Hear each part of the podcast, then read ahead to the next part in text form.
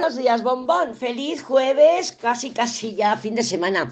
Yo los jueves lo considero casi como el viernes. Digo, bueno, ya es jueves, ya está, ya está. Ya tenemos aquí la semana terminada.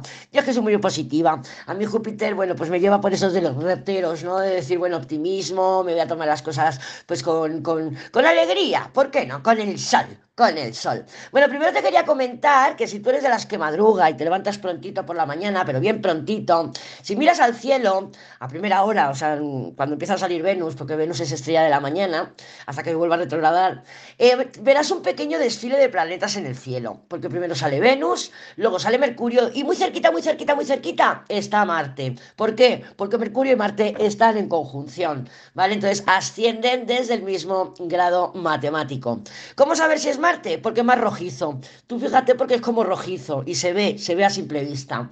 Em, bueno, pues vamos ya a la luna llena, ¿no? Sabemos que tenemos la luna llena, es una luna llena muy intensa, es la primera luna llena que tenemos con Plutón, con Plutón enfrente en Acuario. Y recordarte que a partir de estos días, pues ya empiezan las activaciones de todos los aspectos que te comenté en el diario del lunes, ¿eh? que estuve una hora comentándote todo lo que había. Teníamos al Sol, a Plutón en cuadratura con Júpiter, que estos son excesos, gastos, viajes también, ¿por qué no? Pero temas de dinerito, sobre todo para los gastos. Así que vamos a apretarnos un poquito el cinturón. Hoy, bueno, nos queda más remedio porque estamos a final de mes. Luego la conjunción Mercurio-Marte, ¿vale? Ya te he dicho que están ahí en el cielo los dos muy juntitos y los dos están hablando con Urano. Urano se va a despertar el sábado, ¿vale? Entonces, Mercurio y Marte, la gente de mal humor, podemos ver a la gente acelerada, nosotras vernos acelerada, la mente muy dinámica, muy activa.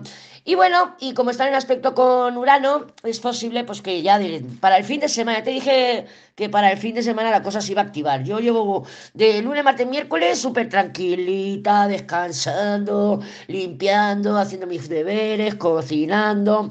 Yo no sé cómo lo has tenido tú, pero yo lo, he estado teniendo muy tranquilo. Pero mm, ya te comenté, descansa, descansa que viene luego Viene la caña de España. Entonces, Mercurio hablando con Urano.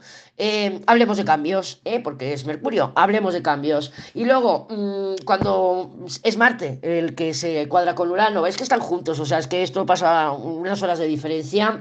Con Marte es apliquemos los cambios, ¿vale? Ya sabemos que Marte es nuestra acción nuestra determinación, nuestra gasolina y Mercurio la comunicación. Entonces, pues bueno, si tiene un aspecto Mercurio, normalmente son conversaciones o, chascazos también. Cuando hablan Mercurio y Marte, eh, Mercurio y Urano, que a mí me encanta, me encanta, me encanta, Mercurio y Urano suelen ser también, ¡Oh! se me ha ocurrido esto, hola, esto no lo había visto, hola, también pueden ser, pues eso, iluminaciones, intuiciones muy fuertes Mm, sueños también, porque no? Con la luna llena, con todas las lunas llenas, mucha actividad onírica, nos hinchamos, duermo más, duermo menos.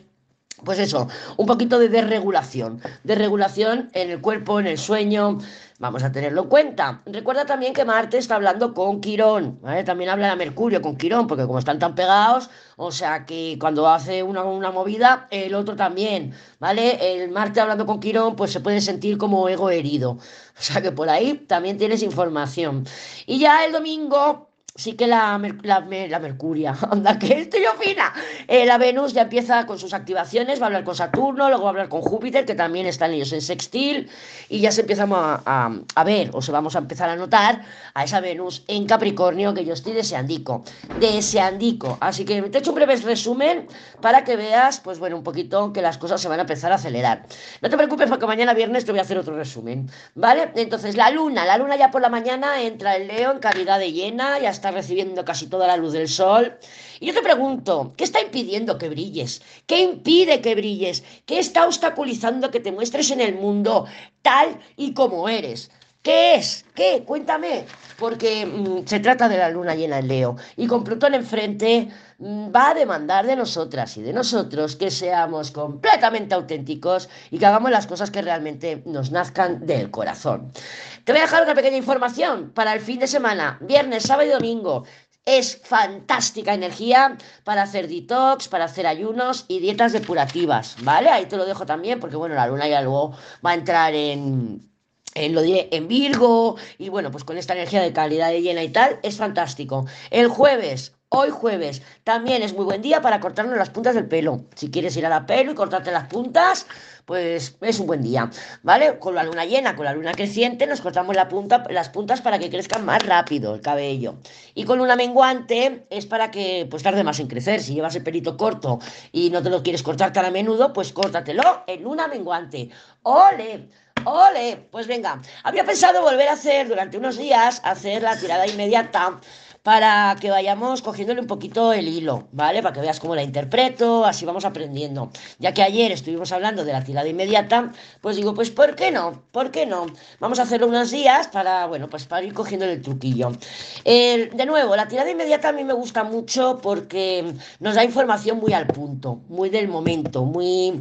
Y además es una información de sí o no. Además con las cartas que rodean, claro, porque tú puedes preguntar, ¿me estás siendo infiel? Y te sale un sol en el medio, ¿no? Y dices, bueno, eso es que sí o eso es que no. Pero como tenemos cuatro cartas alrededor, nos podemos apoyar de ellas para ver si realmente hay una mentira o no hay una mentira, o te están ocultando información o no. Porque claro, si tú preguntas, ¿me estás siendo infiel? Y te sale un sol, supuestamente el sol es un sí, ¿no? Entonces dices, bueno, ¿eso qué es? ¿Es un sí o es un no? Porque a veces nos podemos liar. Entonces, esta tirada, pues bueno, viendo las tiradas de las cartas alrededor, pues te puedes hacer una idea. Y mira, pues me está diciendo el sol que sí, pero mira, por aquí tengo un diablo, tengo una luna, tengo unos enamorados luna y tal, pues puede haber algún tipo de engaño. No tiene por qué ser una traición amorosa, pero sí algún tipo de engaño. ¿Vale? Entonces vamos a practicar en unos días con la tirada inmediata, que yo creo que nos va a gustar mucho a todas. Vamos a ver cómo se nos presenta el día jueves 25 de enero. Ya ha pasado un mes de Navidad. El jueves 25 de enero. A ver cómo está el panorama. Déjame cortar. Y tenemos la última, que sería el resultado, la templanza. Bueno, ya no es el colgado, ¿eh? Ya no es el colgado, porque ayer, oye, las consultas y tal, salieron muchos colgados. Digo, madre mía, con el colgado. Qué aburrimiento de colgado. Pero bueno, el colgado también es, mira la vida, cabeza abajo. ¿Qué tenemos la primera? El emperador. ¿De qué nos habla el emperador? Como estamos hablando por el día y somos muchas y muchos, tenemos que irnos a los significados base, a los significados raíz del emperador. El emperador, sí, bien, puede ser que hable de una persona que aparece, un emperador, que puede ser un jefe, puede ser una conversación con tu jefe, una conversación con tu mm, hermano, con, con, un tormento, sí, pero también el emperador nos está hablando de energías de estabilidad, de seguridad, de, de temas así, ¿vale? Temas que a nosotras nos dan estabilidad y seguridad, claro, si a ti cada vez que te discutes con el tormento te desequilibras totalmente, pues a lo mejor te está hablando del tormento, no te digo que no, ¿vale? Pero bueno, el emperador rige temas muy materiales.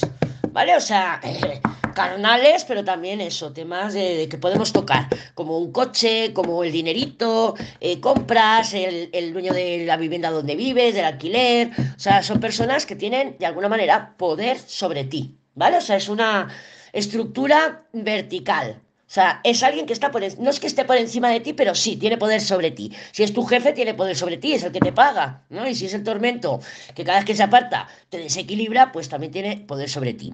O eh, porque es el emperador de tu corazón, que también puede ser. ¿Qué tenemos en contra? ¿Qué tenemos que...? eh, los impulsos. Los impulsos los tenemos en contra. El loco. Como también podemos interpretar las cartas en combinaciones, porque claro, lo podemos, claro, vemos ahí un emperador y digo, ok, este emperador y resulta que me escribe el tormento, ja, vale, pero este emperador fíjate que tiene loco también ahí al lado, entonces es una persona difícil de atar, es una persona que sí, viene, suelta la bomba y se pira, ¿eh? o viene, echa el y se pira, si es un jefe lo mismo, puede decirte, oye, que al final el sábado tienes que trabajar, y se queda tan a gusto como un arbusto con el loco, ¿vale? Pero bueno, mm, centrándonos en la energía diaria, este loco que está en contra, que serían las limitaciones, sería lo que nos puede obstaculizar, lo que no nos va a beneficiar, lo que no nos ayuda, el loco. Sabemos que el loco son todas las IES, el loco sí que las tengo en el curso de tarot por si te lo quieres pasar a revisar, ya te dejo el link aquí.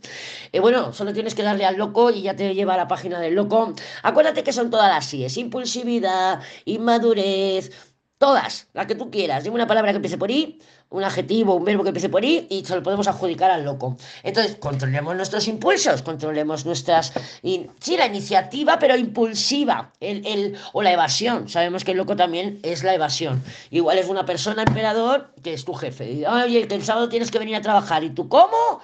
Pero si me dijiste, el jefe se va, evade la, la conversación porque ya te ha soltado la bomba. También puede ser. Vamos a ver en qué van a andar nuestros pensamientos. En la papisa. La papisa es ver, oír y callar. La papisa observa, la papisa recuerda que se lleva muy bien con el emperador, porque el emperador primero manda a la papisa, ¿vale? A investigar, a observar, mirar en redes, voy a preguntar, voy a mirar por aquí, voy a mirar en las cartas, a ver, a ver si es buen momento, voy a mirar en las cartas a ver si es momento para escribir aquí a mi bombón. Y entonces cuando tiene la información, el emperador va. El emperador va y ofrece luz, ofrece certeza, ¿vale? El emperador está regido por el sol, es Leo, es muy leonino, ¿vale? Entonces, ¿qué tenemos aquí? Pues nosotras, nosotros podemos encontrarnos con esa cabeza nuestros pensamientos, pues que estén meditativos, estemos observando, puede ser que estemos estalqueando también, voy a mirar a ver el tormento que está haciendo.